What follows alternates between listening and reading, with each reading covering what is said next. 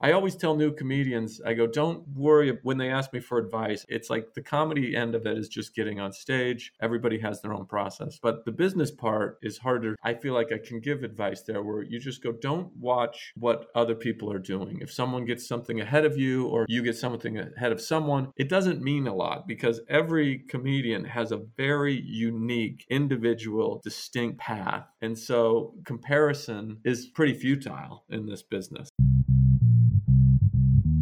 I'm Jim Huffman, and this is If I Was Starting Today, a collection of conversations about half baked startup ideas, growth tactics, and stories from founders, including my own journey as a business owner. All of the content is centered around one question What would you do if you were starting today?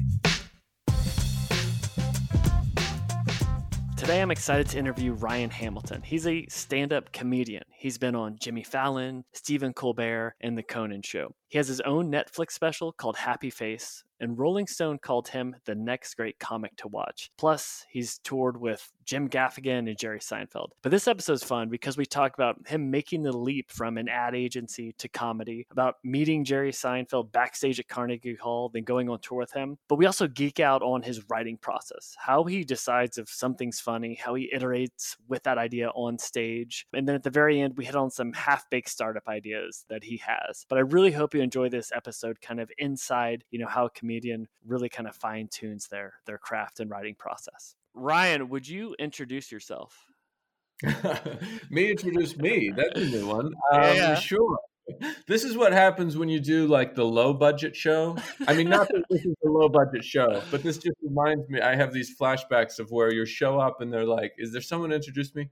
No, and then you have to be backstage and you gotta like, ah, this guy recently appeared on the Tonight Show. Please welcome Ryan Hamilton. And you run out there and you see people's voices. Like, I think that's the same guy. Is this like a one man band? um, Did he change so... jackets? Was that it? Yeah.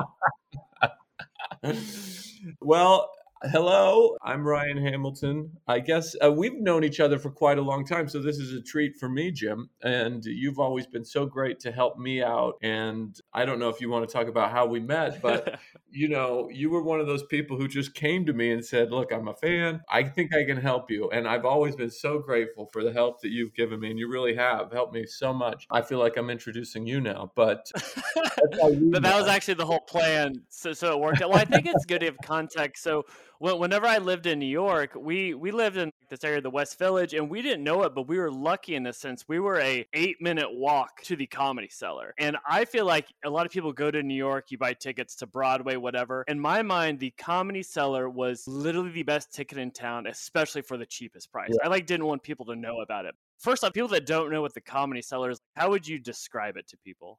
The Comedy Cellar is like the mecca of comedy in my mind. It is the place you want to be. It's also got this amazing energy about it, which a lot of clubs can't capture. I mean, the onstage environment and the onstage experience is amazing. It's got a few different rooms now. It's grown a lot, but the original Comedy Cellar room, some, it's very small. It seats like 90 something people, but the way that it feels when you're on stage is just, it feels great. Like you have a connection with every person. There's a lot of energy in the room room. And it's weird because there's sometimes you think it shouldn't work. Like there's only one bathroom in the whole place, and you have to walk through.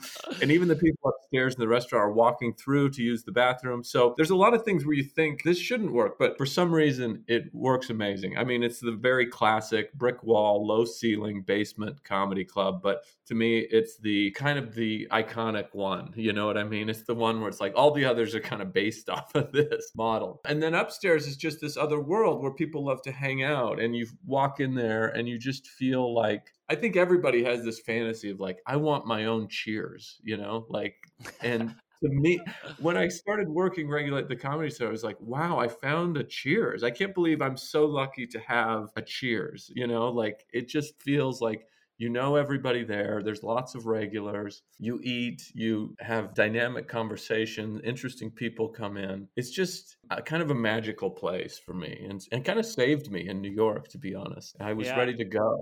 I couldn't hack it anymore. I wasn't getting on stage and then i started getting one spot a week there. I got an audition and it changed my mind about living in new york. I mean i love new york but life was hard there and it made it a lot easier just to have a place to be you know? Yeah I used to walk by the comedy mm. cell and think if I could just get on stage once there, that is now like my regular place. I haven't been on stage in a year, but you know, when I was a comedian. yeah. I actually want to come to that you going to New York and then staying, but to drive it home with the comedy cellar, it literally is the Madison Square Garden of comedy, the Coliseum of comedy. And you go there, and it's magical for someone like me because it's 10 to 20 bucks a ticket. You have to order two items. And all of a sudden, you could be there, and Chris Tucker shows up, or Seinfeld shows up, or Judd Apatow pops in. And you're like, wow, this is amazing. And they're just testing material. Yeah. You have to get a ticket two weeks in advance. There's a wait list. So it's amazing. But when people would come in town, we would always take them to the cellar. And we went at least like every other week. And what we found was we would go and you killed it every single night where we would look at the list before we would like go in and be like, please say Ryan is on there. So we wanted either you or Gary Gulman. And we knew it was yeah. going to be an amazing night. It got to a point where like, how does the world not know about Ryan? Because you you just killed it every night. And so that was probably after a few glasses of wine. We like emailed uh, my wife and I, I'm like, emailed you because I do digital marketing stuff. And I'm, can we just talk? I was like, I'd love to get a conversation. yeah. And you actually replied, not to say people should yeah. email you because um, whatever, but it was super fun being able to go to the comedy cellar with you. You are the mayor of that place knowing everybody. It is it is a cheers. Yeah, man. It was it was really cool to see. I mean, it's just all the up and comers of comedy that people would go on to have huge names like yourself get a Netflix special, but it's like the training ground in, in my opinion. Yeah. The thing that I love about the comedy cellar's, they really put comedy first. Like if you're not killing regularly, it's kind of like you see it in terms of how many spots you're getting. You know what I mean? Yeah. And I love that. It's like that's what it should be. It's like and there's so much variety there of different types types of comedians. Like you mentioned, Gary Gulman and I, we're both kind of the same tone, but on our stage presence is very different, you know. Mm-hmm. So anyway, it's just been fun to know you since those times, and uh, we always have that comedy cellar connection. Yeah, that, that's a special place. So I'm pumped to geek out on your writing process because I have so many questions. But first, I want to talk about. Like, I'm always interested in people's inflection points with their career. So you didn't grow up going to comedy school. You actually had a job, I believe, in PR in Seattle. And then all of a sudden you make this jump to comedy. Can you walk through the point of like, hey, I think I want to test this. Wow, I might be good at it. I'm going all in. Because I think a lot of people get nervous in making those leaps and jumps. It looks like you did it quite seamlessly, but I'm interested in what validated that, put in dumb terms, that you were funny enough to do this. Well, I don't know if it was seamless, and it's hard to explain unless I go way, way back to my childhood, actually, mm-hmm. because mm. I always loved comedy from a very young age. I'm from rural Idaho, I should mention, and which is where I am right now. Yeah. And in the house I grew up in here. And, you know, it's a very small town, like a thousand people. But for whatever reason, I was drawn to comedy. I don't know why. I We used to read this Dave Barry's humor column in the Sunday paper when I was a kid. And that was one of the first things that clicked with me where I thought, wow, this guy just gets to sit around and think about funny ideas. And that's his whole job. And he writes them down every week. And I thought, what a mm-hmm. great job. And then A&E's Evening at the Improv came on cable. And I would make my family watch it every week. And it was like this weird world where I didn't know what comedy clubs were, but I was like, there's Bud Friedman, this guy who's kind of like the club owner, and there's this place where people hang out every night, and there's these weird guys I'd never seen before, like people who I'd never heard of, who were just writing jokes and getting on stage, and I it just locked into my head like I just fascinated by these guys, you know, and I would think about their jokes later, and I would start to write my own jokes, and I would think, I think if he changed that it would be better. I mean, this is me as like a 14 year old kid. then I thought, well, I'm going to start writing a column in the newspapers, but we didn't have a school newspaper. So I called the county newspaper and they said, sure, you can have a column, which is only a thing that happens in. Amazing. You know, yeah, yeah. Hey, we found a new writer today. Yeah. yeah, yeah. Somebody wants awesome. to do it. You know, it's like which is like a joke I have about a small town where it's like people don't think you get diversity of experience, but you kind of do because you have to do everything. Like, no, there is no mm. specialization. It's like everybody does everything. So I was like this guy who was known as someone who was interested in journalism and writing, and but mostly I was interested in being funny for me. And I thought about it for a long time. And then when I went to college, I'd written this column, and then I found this little sketch group, and then I was a broadcast major, and some some of us had this radio show and we were interested in comedy and we decided to do comedy shows broadcast in our little tiny uh, whatever it was thousand watt radio station or whatever that you know had like a three mile radius on campus. And we would do these stand-up mm-hmm. shows. We did like four of them but i wasn't even thinking about a career. It was just something i was drawn to all the time. Mm-hmm.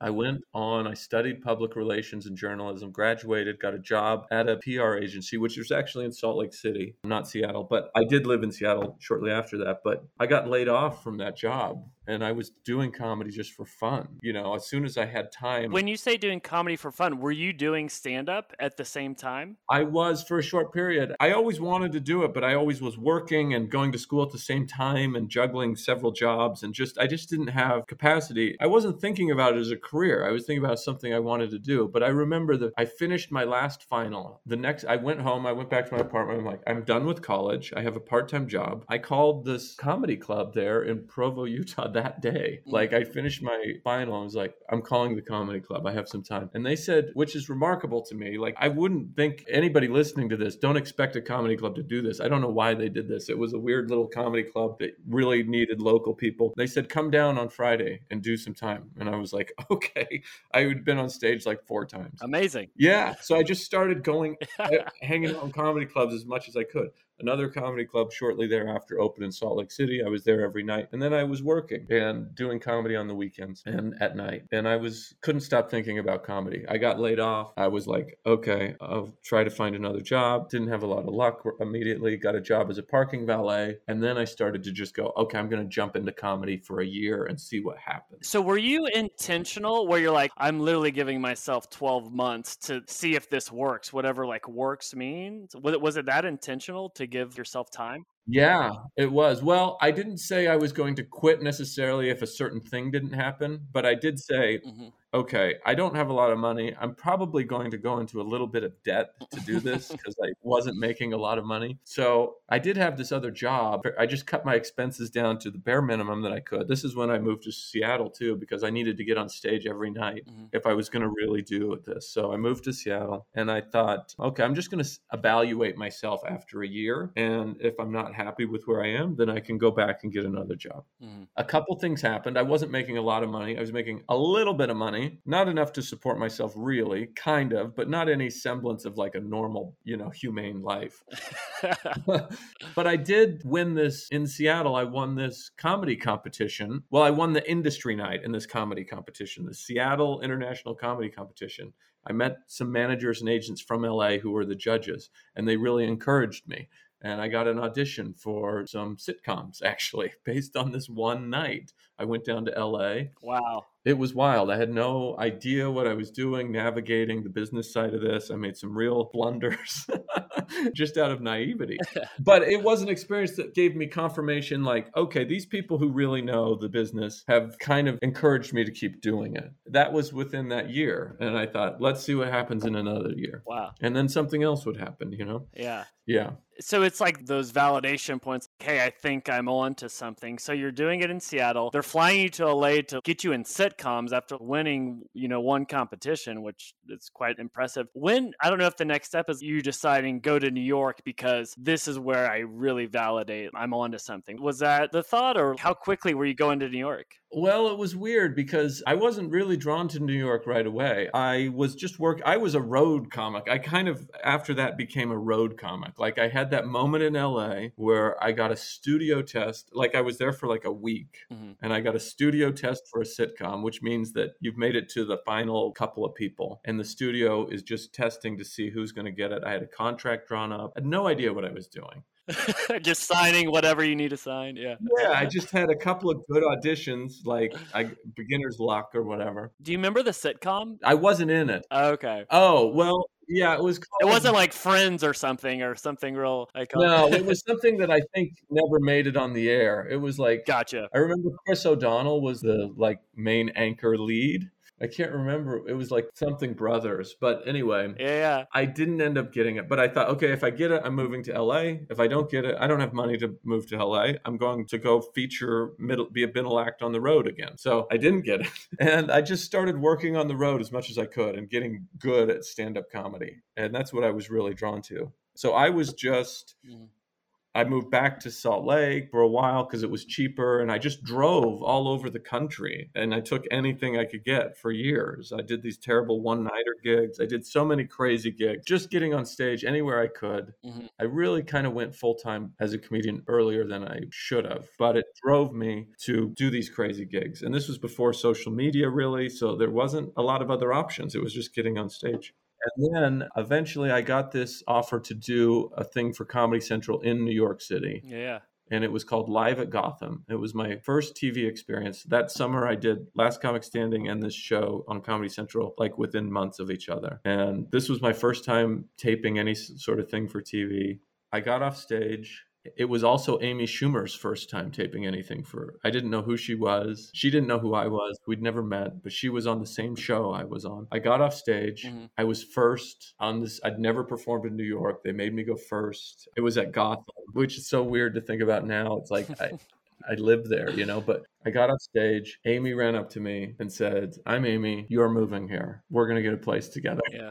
I was like, who and it's in my head, like, and I really started to explore. We never yeah. got A- place, but she wanted to, you know, be roommates and just do comedy together. She was hungry and she, I don't know, she liked my act and we became friends.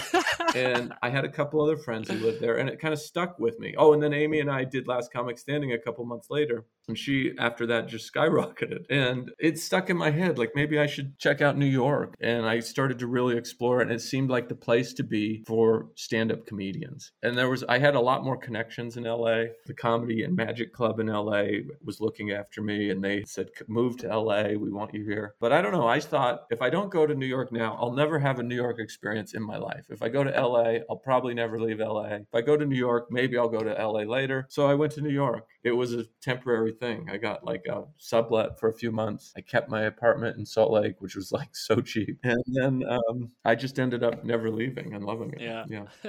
I mean, and I just the people you're surrounded with there is like so contagious and energizing to keep pursuing. So you go to New York, Rolling Stone writes an article calling you the next great comic to watch, which that's awesome, but also a lot of pressure when they, they put they put that label on you. You then when did your Netflix special launch? Was that 2018 or 19? Shot it in May of 2017. It came out in fall of 2017. Yeah. And then this leads to all opportunities where you're touring with Jerry Seinfeld and Jim Gaffigan. But you, you mentioned at the start that there were points where New York was rough and you weren't sure if you were going to stay there. I list off these bullet points. It looks all rosy, but were, were there certain points where you're like, this is tough, or there, oh, there was yeah, there was sure. doubt where it got very real, or what's kind of the mindset pushing through that? Well, it's interesting you bring up the Rolling Stone thing because there were many things like that. I had a lot of things at these festivals I would win these little competitions that were industry things. I won a lot of competitions, even though I wasn't like trying to. It was just like the avenue that I had that was available to me. And I won this thing called the Sierra Mist Next Great Comic. Mm-hmm. And that was like a national thing. And that was before I moved to New York. And then this Rolling Stone thing, they put me on this list, like comedians to watch which had like Bo Burnham on it and like who else I can't even remember now but people that you'd be like, oh, those people we should have been watching.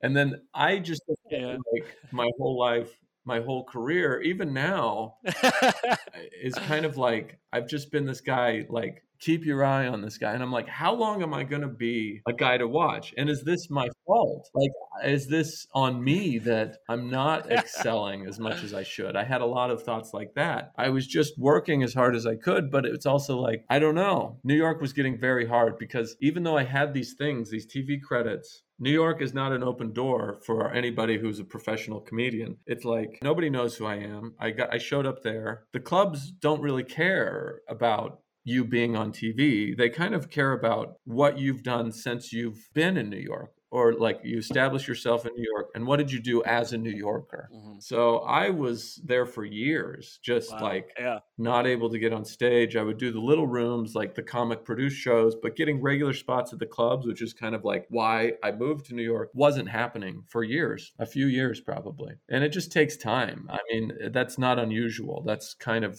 to be expected, mm. especially for someone at my level who was not a big headliner, but working and had a couple of TV things.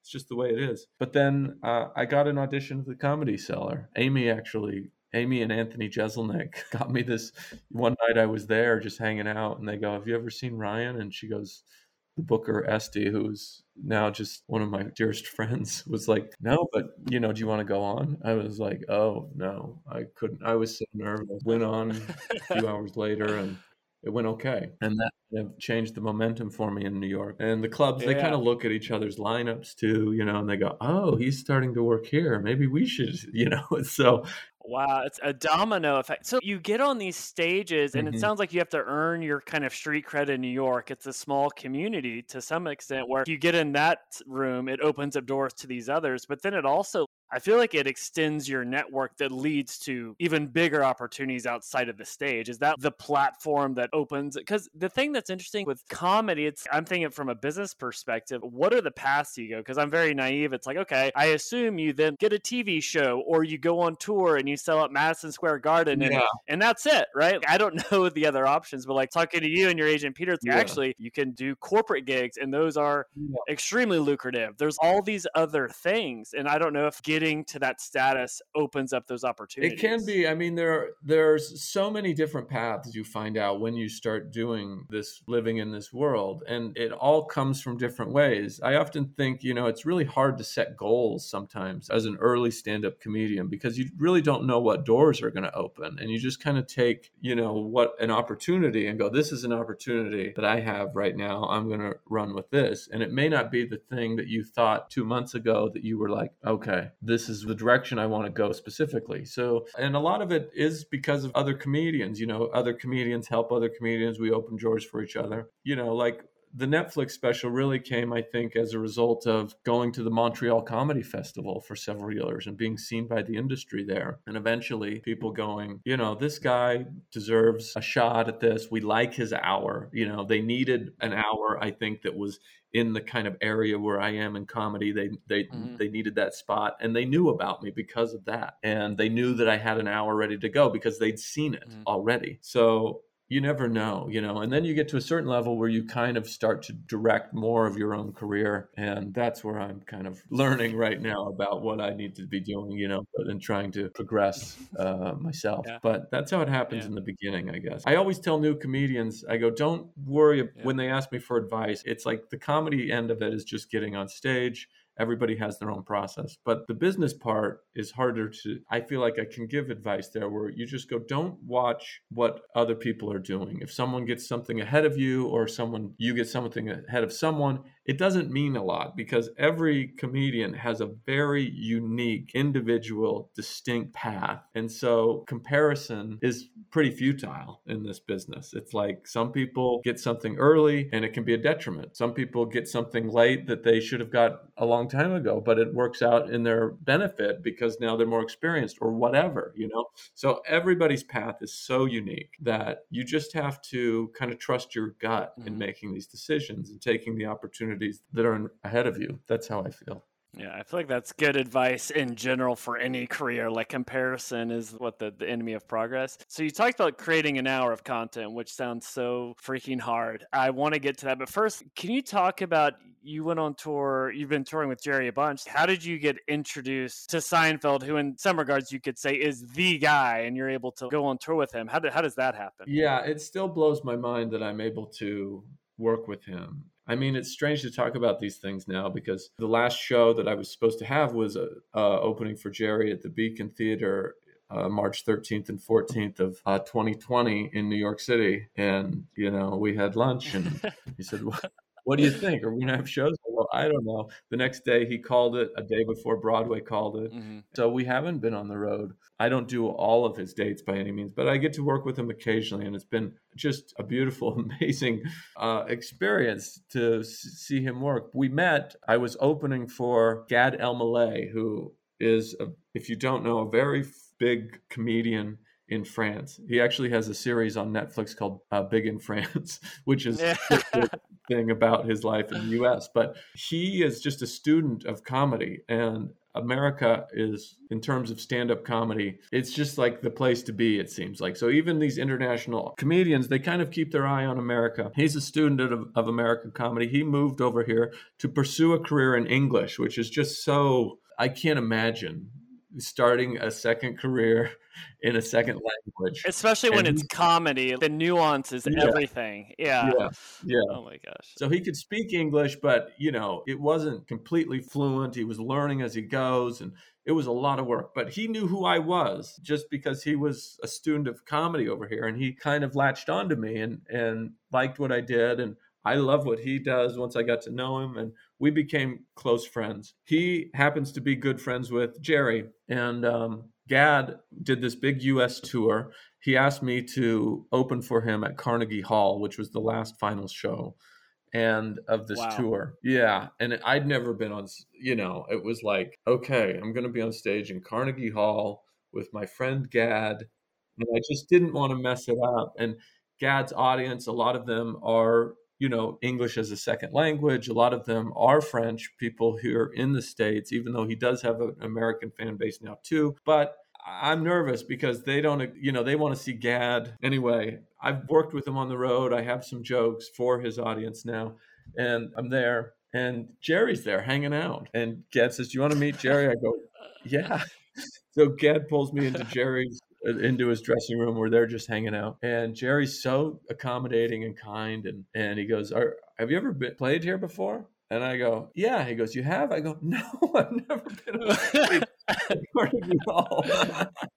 and he laughs and he's like, he gave me some really good advice about these big concert halls where the theaters that we're used to normally have the wings where you can see mm-hmm. the stage manager when you look over. But Carnegie Hall, for acoustic reasons, is built so that there are no wings. There's a door that opens up that looks like the wall and it closes when you come out on stage. So there's nobody. You're alone, and it's a long walk to the microphone, which we're not used to. So he told me he said, This is going to be different than other theaters because of that.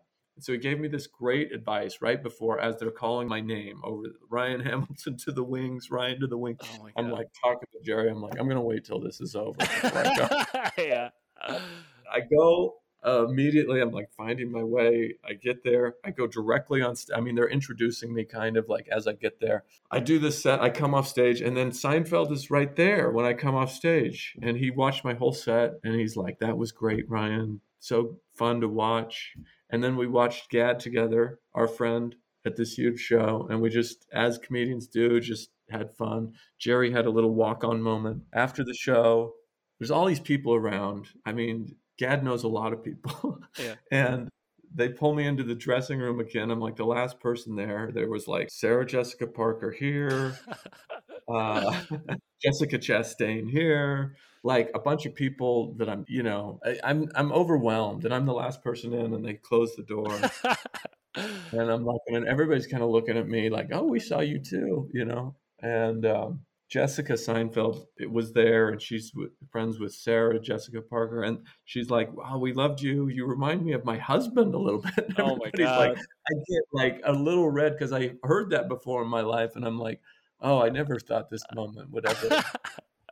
I'm just trying to be myself, you know, but I've heard that. And I go, yeah, I, I, hear that from time to time. And Jerry goes, you do? I don't see it. And everybody laughed fell out. And then they started talking about their own things. But I was like, what a moment for me. And then a couple nights later, I was at Gotham, um, where I did my first TV spot. And Jerry loves Gotham. And he happened to be there that night. He was walking in, I mean, just a couple of nights after this, we had met. Wow. So yep. he saw me. He goes, come here. And I went over and he, he took me outside in the hall and he just, he was just so complimentary and kind. And he said, we just loved your set and it's so encouraging to watch people who just love comedy and he told me so many great things that they had said at dinner when I wasn't around about my set and he just you know was kind and super encouraging. And we kind of just you know it was like, oh, maybe it was just amazing to me. And then a few months later, we bumped into each other a couple other times with Gad, whatever. And he asked me um, if I wanted to go on the road with him. I got a call from my manager, said, Jerry's got some spots. So I said, let me check my calendar. And ever since then, um, we've just been able to do that once in a while. It's so fun. It's just a great opportunity for me, really. And he's so gracious with his experience and his knowledge and loves to talk about it. So we spend a lot of time doing that. Yeah, that's got to be so surreal. Someone that I'm sure you watched growing up and got inspiration from. All of a sudden, you're meeting them face to face and having to have a normal conversation and try and keep your cool. That's Yeah. but now you're friends. Man, that's amazing. Yeah. So I have to ask. So you're you're on tour with Seinfeld. He's well known. Yeah. My co-founder, who's the ultimate productivity guy, not even for comedy. He likes Seinfeld because he's prolific writer, amazing with habits. I've got to think as you're traveling with him day and night, what are you kind of learning from him, absorbing from him as you're being able to be a fly on the wall as he's doing his work? Yeah, I mean, he is a guy that once you get to know, he has his life dialed in. I mean, we love to talk about comedy. I absorb all of that, but also working with him, I do absorb a lot of the way that he's able to create so consistently and how he's kind of designed his life to be able to maintain this level of consistent production, you know, and all the things that he's been able to do. And he has encouraged me in certain habits and others I've just kind of observed. I have a long way to go in this kind of self development world, but it has definitely influenced me. He is very consistent about his life and his writing and his health. You know, he knows that he needs to take care of himself so that he can continue to work at this level. And it's demanding, you know? Yeah. So that's been really a great opportunity for me. And I think about it a lot. I mean, there's a lot of things that I've learned, but I don't know. In terms of, there's like, in terms of creativity, I've learned a lot. And then in terms of life, I've learned a lot too. Family is very important to him. That's kind of his first priority. Mhm. But he does take care of himself very well and loves to write. Some of the things that I've learned about, you know, creativity is this consistent way that he's been able to write every day. And, you know, he makes it enjoyable. He doesn't overwhelm himself, but he makes it consistent. So he has a party at his desk when he sits down to write. He gets everything set up and it's his time to enjoy. You know, it's not to him seen as this laborious thing. When you think about writing as a writer, it becomes weighty, you know? It becomes heavy. It becomes this burden. And he shuns that idea. And the point is to have fun, you know, in the creative process. So he makes it enjoyable. And that's how you are able to do it consistently for such long periods of time throughout your life. That's one thing that I've picked up from him that has really benefited me quite a lot because, you know, it's hard to go, okay, I'm going to write an hour every day. And you start to think of it gets heavy. But when you think about it as like not the output, but the act of just doing it, of enjoying the creative process, the burden is suddenly lifted. And if you do that every day, you look back from a year and you go, I created a lot of stuff, you know, and I enjoyed it all. And that's what he has taught me. I don't know exactly what he would say about this, but I think he would agree with most of this based on our conversations that we've had over time. So that's one thing in terms of creativity. It's almost changing that voice in your head um, because it's so fun. Some of these tasks we build up to be so painful in our head, they're not that painful. They don't take as long. But if you can flip the script on it and be okay, this is going to be a fun activity. I look forward to it. You can over time condition yourself to like it. And I got to think the output is better, especially when it's writing about fun things, right? Yes, exactly. I mean, it's like, and your mind gets in this kind of like pattern where it, it expects you to have this little party every day, you know, and it's like yeah. you need it. And I am not as disciplined as I should be a lot of times about this, but that is one thing that has helped me become more and more consistent Yeah. that I've really gained from him. You know, but everybody has their own process. But that's one thing that I think everybody can kind of apply to whatever process they have, you know. It's funny. It sounds so simple, but it's really the thing. It's like be consistent, and those little habits add up significantly. So that leads to. So this is what I'm really interested to hear is if people haven't seen your stuff, please not to be a complete advertisement for you, but go to Netflix, watch it, go to your website, watch the videos. Because the thing with your type of comedy, I'm interested to see your process. Is it idea first? Do you write first? But honestly, I I wonder if it's a third. Is can I say jokes? Is that what I should say? Yeah. Sure. Okay. Yeah. We'll yeah. say jokes. They have this I, this feeling after you say it, you're like, finally, someone said it. Or someone gets it and they yeah. articulate it better than the way you have said it. Those are my favorite types of jokes. And I feel like yours have that component. So I want to know the process. And I'm sure there's it's very case by case, but like, is it idea first? Is it do you just, I'm going to write for 30 minutes per day, something's going to come up, or you want to create an emotion, or do things happen throughout the day and you're writing it down? And where do you write it? Do you have post its? Is it Evernote? I'm super interested in how you keep the idea machine going. Well, everybody has their own process in this, but I think for most comedians, it's kind of a combination of all of what you're talking about because it's very unique in that it's not like a nice thing to have audience feedback. It's like a complete 100% requirement to have audience feedback to create this stuff. So it's a combination and it's a lot of editing really uh, when you get down to it i just keep notes on my phone i also have a little notebook that i keep around the house and by my bed you know it's not my phone but so i have both of those and then those things are usually not funny when they're written down they're just like these weird kind of like this is something a lot of people can relate to also something I'm interested in, which is really something I like to think about, which is very valuable in creating these types of jokes. That's kind of where those things start. And then I sit down and go, how can I deliver this to the audience? This idea, this weird little premise that I have. Like, how can I get it from this principle into I need a vehicle to deliver it, you know? Mm-hmm and then I kind of map that out. And then I I have a beat or two where I think there might be a laugh. And then that's when I take it on stage and I try to get to those laughs as soon as possible, but still, you know, supporting the idea as much as I can. So as little setup as possible to get to the laugh. And then if you see where you get the laugh. But what usually happens is you get a laugh somewhere that you didn't necessarily expect it. You might get a laugh where you thought you would, but you might not. And then you go, okay, now we've got this new uh, thing to work with.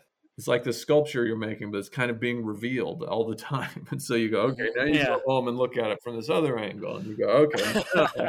I've got this weird thing over here that I didn't think about yesterday. We got to balance it over here, whatever. And so you start just tweaking it and then you take it on stage again and again and again and you do that like a hundred times and then for my stuff i get really lazy where i kind of lived with this idea of, at least for me that that process is very difficult it's really hard to come up with a new premise and get a big laugh at the end. So I end up using the momentum of that to create another laugh and another laugh and another laugh. And I try to just stretch it and I I like having these big chunks, you know, and then it eventually turns into like this chunk is what we call it. Mm-hmm. And that's kind of how it works for me. But yeah, those reactions that you're talking about like the classic, that is so true and that's what you're looking for like mm-hmm. people are always saying that. It's like they're laughing we're going that is so true the the recognition that like i knew that was true i've never thought about it exactly in that context. I'm so glad it's amazing that you recognized it. And then just the, the surprise that they have confirmed this already at some point in their life but it's never been verbalized is elicits some sort of laughter you know i guess yeah, I, and I'm interested. You know, you could probably write all day long, but it sounds like the advice I've heard for you say to people is get on stage as quickly as possible because you're so good, comedians in general, iterating on feedback from the audience, right? Yeah. Because that's when you really know you're onto something. And I'm I'm interested in what are some nuanced changes you've made that had a significant impact. I don't know if there's examples. Is that something that you can think of examples where it's a little change had a big impact, or is it is it not that simple? Oh yeah, I mean mean, that happens all the time. And sometimes a joke stops working and it's such a nuanced thing that you can't, you don't even know what changed. Mm-hmm. I'm so scared to go back because I haven't been on stage for a year. And people kind of think, no, you just get on stage and you do it. That's what you've always done. but yeah. it requires all this kind of like that's why we don't stop getting on stage because like once you get off it just kind of it'll come back. But it's like a lot of this stuff you can't even write down you know? It's like the mm. way you deliver the syllable or whatever. Right yeah. Um, i'm trying to think of examples of this. I mean it happens constantly but so funny.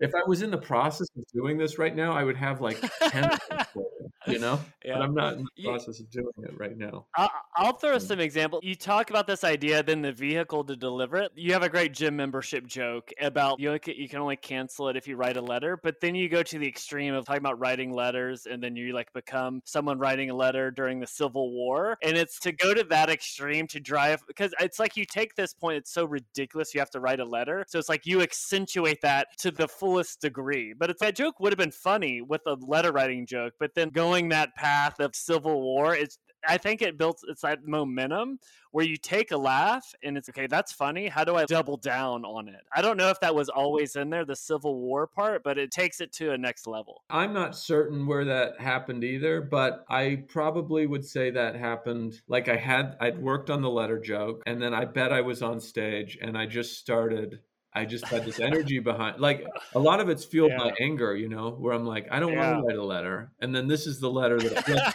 I probably started writing a sarcastic letter yeah. on stage at some point, like, Dear yeah. you know, and then me like doing the action probably thought, Oh, that seems like to me that joke has always been like the documentary voice that you see on like yeah. when there's like you see the letter and the script, and then you hear someone reading who's like an actor who's supposed to be the yes. war soldier. so that probably popped into my head, and then I just started acting it out. That I bet is how that developed. I'm not certain. I don't remember, but I bet that's how that developed. Yeah. Yeah. Yeah. There's another joke where I love not being a New Yorker, but then moving to New York and living there. There's a lot of humor in that, and you hit on a, on a lot of stuff that I, like. I'm from Oklahoma, and then I moved to New York. That that I just loved in the sense that like there's this mentality with New Yorkers, not to stereotype, but if you can make it there, you can make it anywhere. And the idea of the Midwest, and those are the jokes where it's finally someone said something, and it's like knowing your audience and knowing when to hit on those because you you bake those into the bit. Are those things you just annoy because it's follow the anger, follow the pain. Is that where the humor comes from with those? I guess. I think just came because I felt it was unique. I was different than a lot of the comedians in New York, I felt like, because I was from this very rural place. I was from Idaho. I, I landed there and i would just just living in new york it would be like the ignorance of new yorkers about what's going on in the rest yeah. of the country yeah. even though you know they're very open minded and everything and that's how it was best exhibited was the lack of knowledge of geography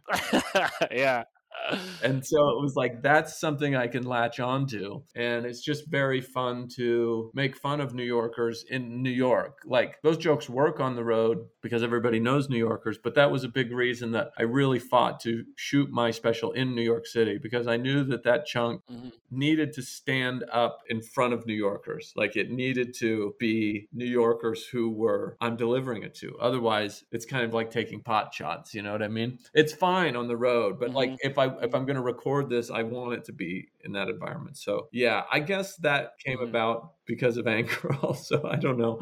I mean, you know, the other thing yeah. that you learn as a comedian is over time is you just it's not like you choose things. Sometimes things choose you, and who you are is not something you can change. And so eventually it just comes out on stage. And that's one of those types of jokes is like, mm-hmm it's just me being authentic. Those are the thoughts and feelings that I was having about New York at that time. Yeah.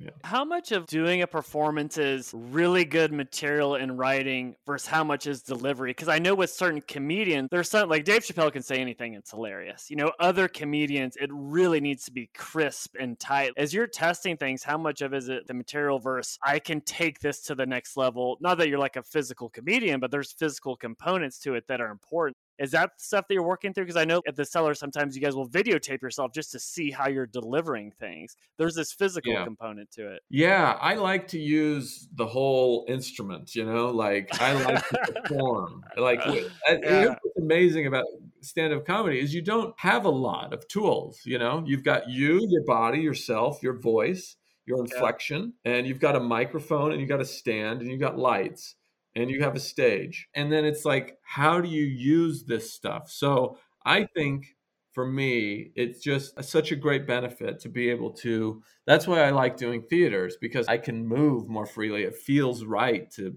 move and perform. And so I don't know. I don't really write those things. They just kind of develop. Like the even the letter writing thing about the gym membership. I remember that it was only just shortly before the special I was doing the letter writing thing, but then I thought, what if I start marching like uh, the Civil War, you know. So that even was like something where I just kind of developed uh, this character on stage, and you add to the humor by you know using your body and creating even more visual elements. You know, creating this picture using every tool that you have. So that's how those things come about. I mean, we do tape ourselves and watch, but it's mostly because you really are blown away by the things that you're doing that you don't know that you're doing when you watch yourself. Mm. That's what happens when you watch yourself on tape. You go, I can't believe I've been doing like I have. There was a long time, a period of years where I would shake the microphone like this for some reason.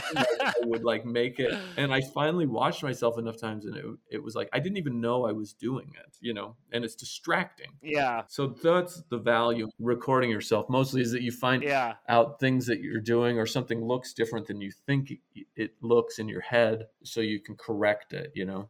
Yeah. Yeah, man, I, yeah, that, that's crazy. But yeah, I'm just impressed with how you all how you're able to just optimize and iterate to get it just right. So one thing you and I like talking about is just random half baked dumb startup ideas. Yeah. It's kind of fun. One thing that I want to hit on is like I'm an agency owner, and I'm like Ryan, we write ads, we write copy for people, and sometimes people want us to be funny, and it's hard to be funny. You need to start a creative agency where you just come in and give a hit of humor humor and you need to put yeah. an insane price tag on it to be like a hit job where someone wants to make their campaign funny and it's like hey you could have ryan hamilton you could have people from the comedy cellar you get two hours of their time to drop in and see their writing process and take it to the next level i think didn't seinfeld he did some advertising campaign writing right and well, previous life? I, or... I understand he. I know that he he did these American Express ads that I remember a long time ago, and I think that he wrote those. Yeah, which you know incorporated Superman. He's a big fan of Superman. I don't know how it came about or whatever, but advertising is really interesting to me. You know, I used to work at an ad agency myself. I did public relations, but once I got to the ad agency, I realized, oh, I was supposed to be a copywriter. I didn't know what I was supposed to my role in the yeah. agency. And the copywriting guys, those guys' jobs looked really fun, where they're just coming up with ideas. A lot of times, you know, laughter is such a great way to sell something. So yeah, we've talked about this. It would be fun to, but I don't know, especially if it's something that I'm passionate about, a product that I I'm already like interested in and thinking about. It would be really fun to just to apply the humor to that and go, here's what I would do for you guys, right? Yeah. Just I don't know. Who knows? I mean, I've thought about this forever just because I've been around ad agencies for so long and I work with these guys and I studied this stuff in college. And yeah, I don't know. I guess uh, I'm an unproven concept, or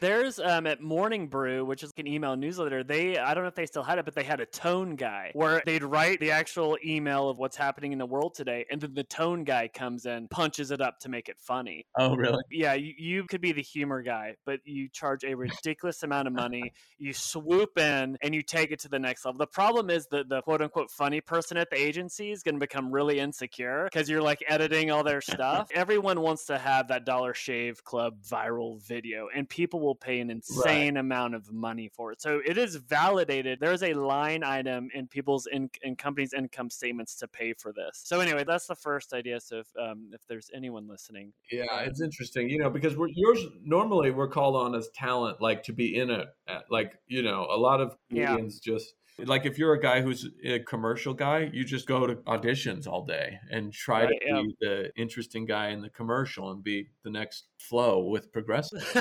you know, like that's the dream job. Yeah. yeah, which is not a bad gig, uh, obviously. How much do you think Flo makes? Do you have any idea? I mean, she's up there with uh, the most interesting man in the world. I mean, I don't think anyone's yeah. at that level, but people know who Flo is. Oh, for sure. I read an article. I don't know her, but I read an article once that I think she's started in New York doing stand up and sketch. Actually, she was a comedian, and yeah, you have to be loose and you have to be funny for those auditions. And I've been on the road too much to be one of those guys. I've had commercial agents and they get really frustrated with me because you really have to be home like almost all the time because they call you at the last minute and go, There's an audition tomorrow. You know, when you're on oh, yeah. 50% of the time, they just kind of go, This is too much work. You really have to be there. yeah. So I've tried it, but I just, yeah. it's never worked where I'm just traveling too much to be suitable for those agents. But yeah, it's a great gig if you can get it, you know. So we're called on for Man, those things. But the other side of the ad, I think there's a lot of value that we could bring you know, because we are focus grouping our stuff every night. You know what I mean? If you want to look at it like that, it's like we know what resonates. That's all we do. We just constantly try things. So I think the value that we have is this experience that we bring from just being on stage every night and you get a sense for what is going to work. Like you're not always correct, but over time you hone this ability to be like, this is going to hit, I think. And I think there's some application there, maybe, you know? Yeah, I mean, because you even mentioned that you'll work with other comedians to fine tune and act. And I'm like, wait a minute, it's like you and three other people that have Netflix specials that were all just on Fallon or whatever together brainstorming ideas. That in itself, scrap the agency, give them two hours of the comedy writing room that they get to just brainstorm with. So yeah. all you have to do is show up right. and iterate on yeah. ideas. But then you'd have to be home to be able to. Actually, we could do it from the road, so you're okay. fine.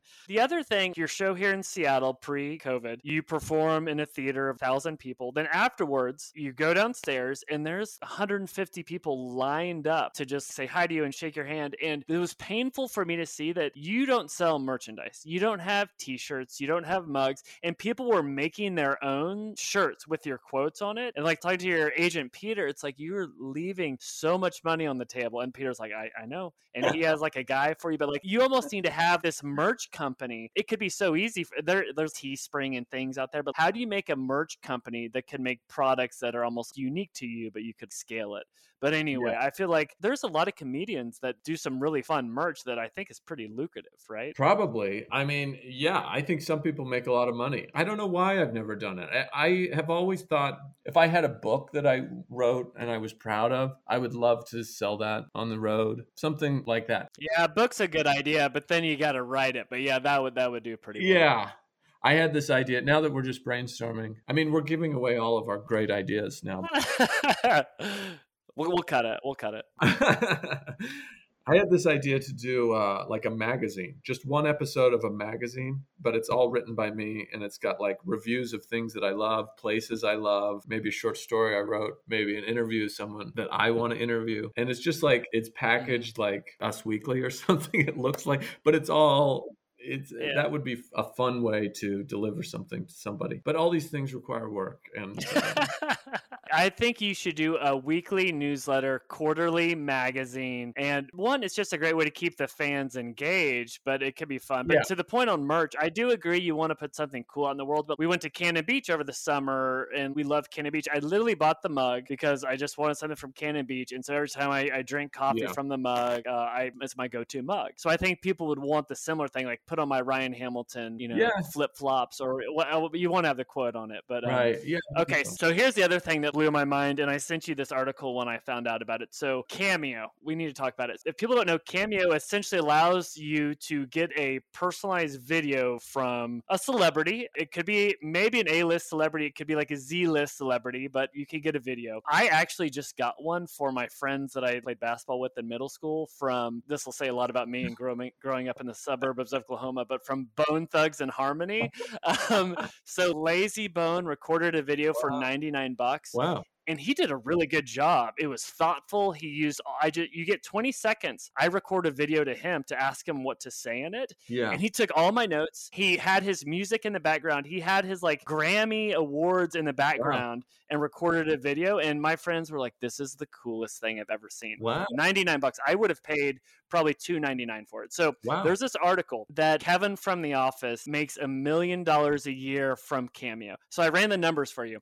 A million bucks means he's doing 5,000 videos a year. So that's kind of a lot because wow. he's 199, 1, 195. So that's 14 videos per day. But the videos are like a minute, maybe two minutes. So that's under an hour of work. And you can see his library of videos. They're kind of similar where he does some of the same jokes over and over again because it's not like these people are watching all of his videos. You're just watching the Right. one personalized for you. So you could Right. literally have a dedicated set for birthdays, bar mitzvahs, Right. whatever that is. But here's the thing. So Kevin, he was probably the 10th guy on The Office. So granted, The Office is the most watched show on Netflix. So his reach is pretty good. But I mean, if you do, I don't know, three to four a day, that's a quarter million dollars. And you've got the email list, you've got the Netflix special. But I also think I like Kevin from The Office now because I watch his videos and they're funny. Whereas before I'm, wait, who's the guy from The Yeah. Office? So I think it's a good brand awareness play for you. Yeah. But then you have to do work, which we've decided we, we don't want to do. So they have reaction videos where you can, they film the reaction of the person watching those is hilarious because everyone's surprised like wait how do they know my name it's Uh, it's uh that's cool. yeah Yeah, that's Yeah. cool. I'm sure it's a thing that maybe that'll be it. Maybe maybe in the future the tail will become so long that we will just do individualized shows one on one. That's it. And this will be like all I'll do is sit at home. I'll do a very high price ticket three people in their Yeah. living room, and then I'll just do that every day. well i yeah i'm just constantly i can't imagine being a, a stand-up comedian wanting to break through today. It's almost paralyzing with all the channels at your disposal which is good and bad to like oh you need to be on twitter you need to be on instagram. Oh you know Yeah. tiktok's happening. Okay now it's clubhouse. It's, it's Yeah. quite exhausting. You know what that you you said something it's about consistency to get recognized which i do agree with. However i've seen some examples with people that have blown up their following by actually just all you need is like one to two hits, potentially viral, and have a huge referral component to it Yeah. to get people excited. And so that's something I'm like kind of obsessed with. For us, like working with startups, it's like how do you actually like engineer virality? And it is the 80 20 rule of a small number of these posts or whatever are a breakout success. Like we have one startup that just did 1.5 million in sales on the back of one video. They invested a lot of their eggs into that video, Yeah. but it's gangbuster. It's such a hard balance. And I'm sure with you, it's, you know, you get on the Tonight Show, that's a huge hit, but how do you engineer something yourself that doesn't have that distribution channel to, Yeah. to get yeah. recognized and to get out there? But Uh, yeah, that's, yeah. that's exhausting. I mean, I think if there's any comedians who are listening to this and wondering what to do about it, I feel like as a comedian, your main job is to just keep creating whatever it is in any format, even if it's not put out into the world in any way at this time.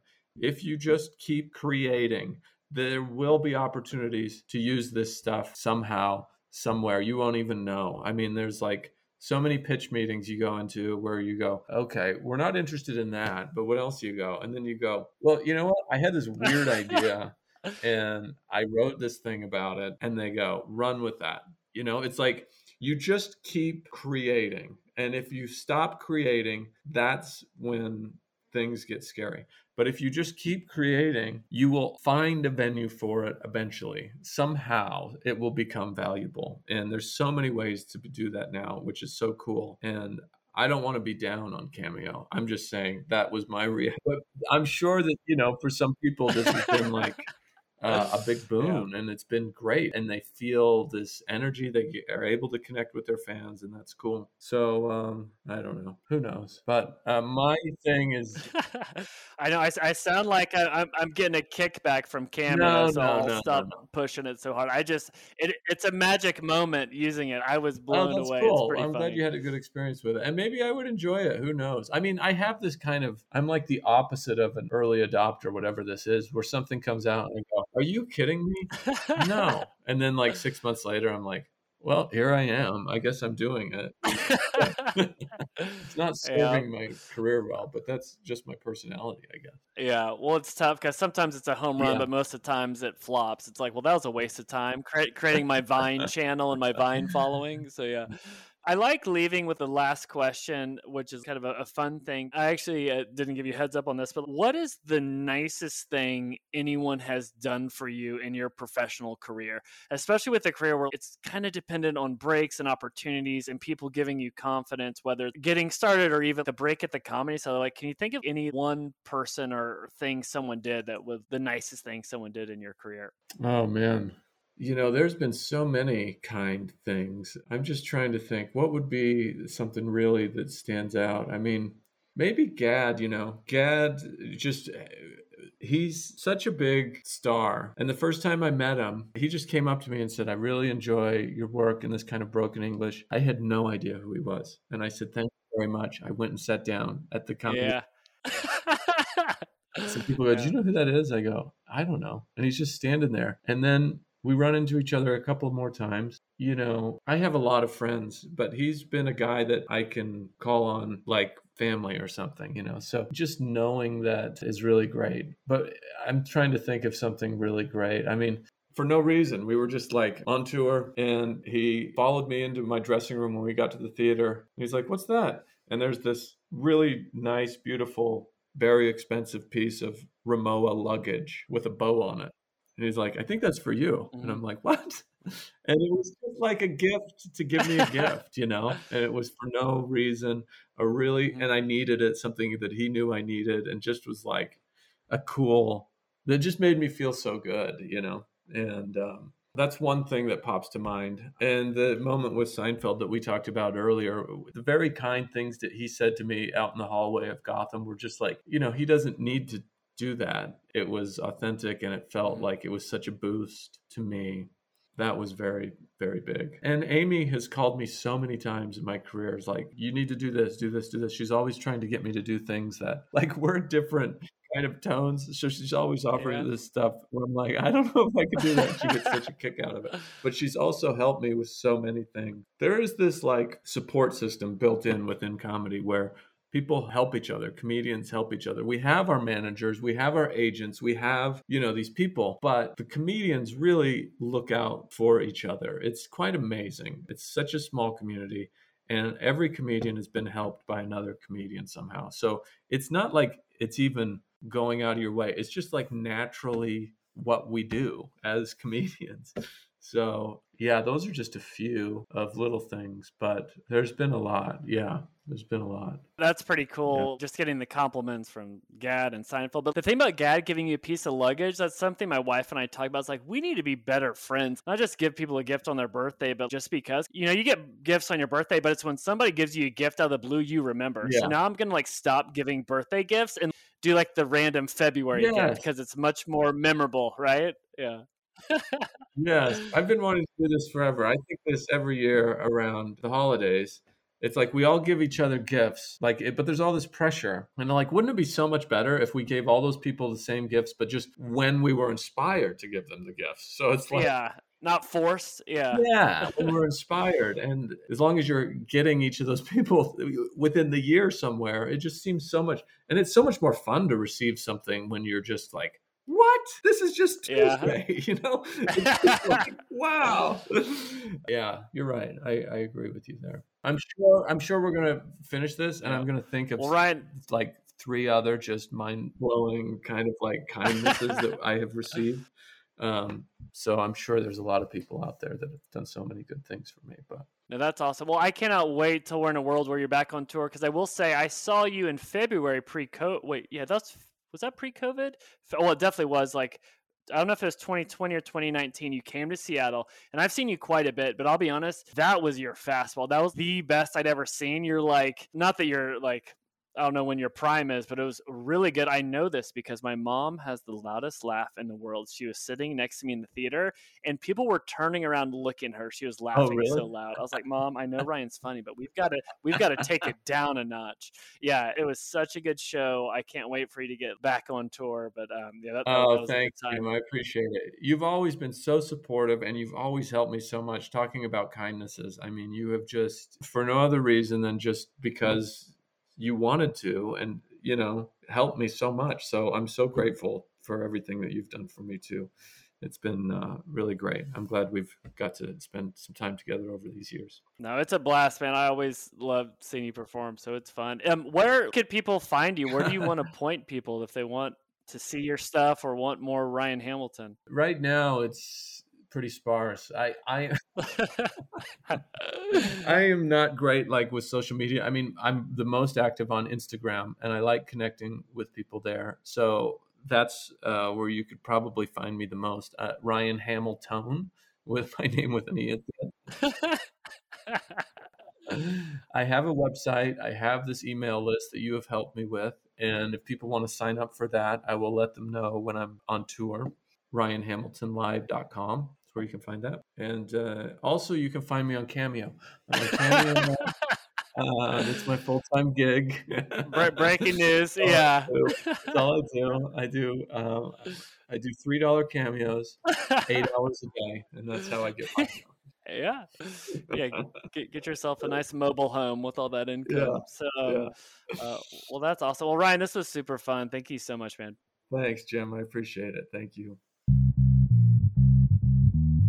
Today's episode is brought to you by no one. Yep, we have zero sponsors. I haven't reached out to any companies, nor would I expect a reputable brand to give me money. But I'll give a few plugs. First, I send a weekly newsletter each Thursday featuring five articles or tools that have helped me. You can sign up for these weekly updates at jimwhuffman.com. Second, for anyone running a startup, if you need help growing your business, check out GrowthHit. GrowthHit serves as your external growth team. After working with over 100 startups and generating generating a quarter billion in sales for clients, GrowthHit has perfected a growth process that's hell bent on driving ROI through rapid experiments. Plus, you'll get to work with yours truly. So if you want to work with a team that's worked with startups that have been funded by Andreessen Horowitz or featured on Shark Tank, then check out growthhit.com. And finally, I wrote a book called The Growth Marketer's Playbook that takes everything I've learned as a growth mentor for venture backed startups and I've distilled it down to 140 pages. So instead of hiring a growth team, save yourself some money, get the book, and you can just do it yourself.